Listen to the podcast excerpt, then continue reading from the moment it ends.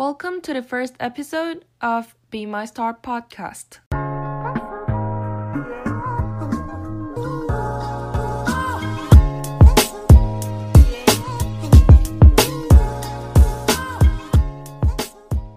Hi, I'm Marina studying in Gentry International School, and our topic for today is going to be all about life in quarantine.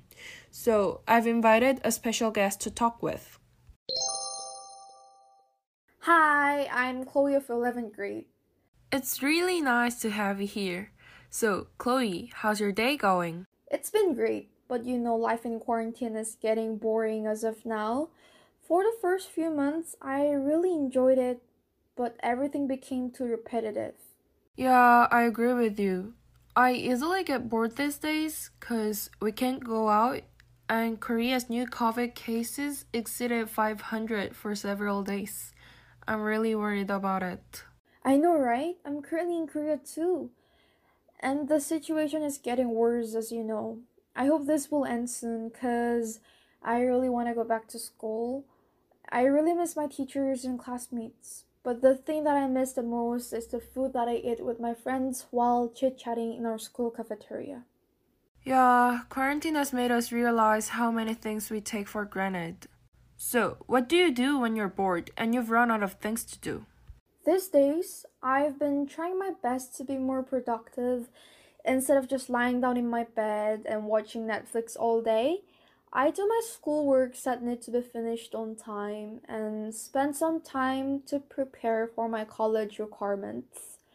And especially have a lot of talk with my mom and dad. Oh, but for me, this quarantine has been so hard mentally, and I've been struggling with being alone. What should I do? Um, try to find a hobby or something that you like and try it out. Quarantine may provide you a great chance to learn or try something new. For me, I started to read various genres of books. Before quarantine, I have been social distancing with books for decades except for those that are needed for my school studies. But thanks to COVID 19, it gave me an opportunity to read one of Higashino Keigo's books, who is a rising novelist these days, and I'm binge reading all of his works.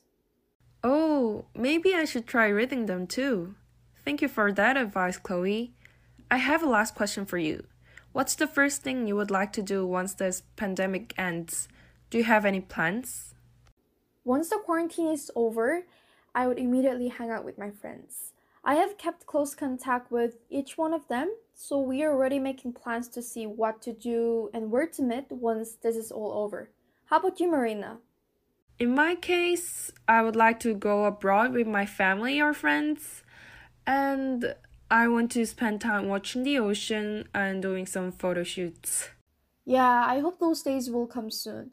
Well, this is all for this episode. Thank you for tuning in, everyone, and thank you, Chloe, for joining this again.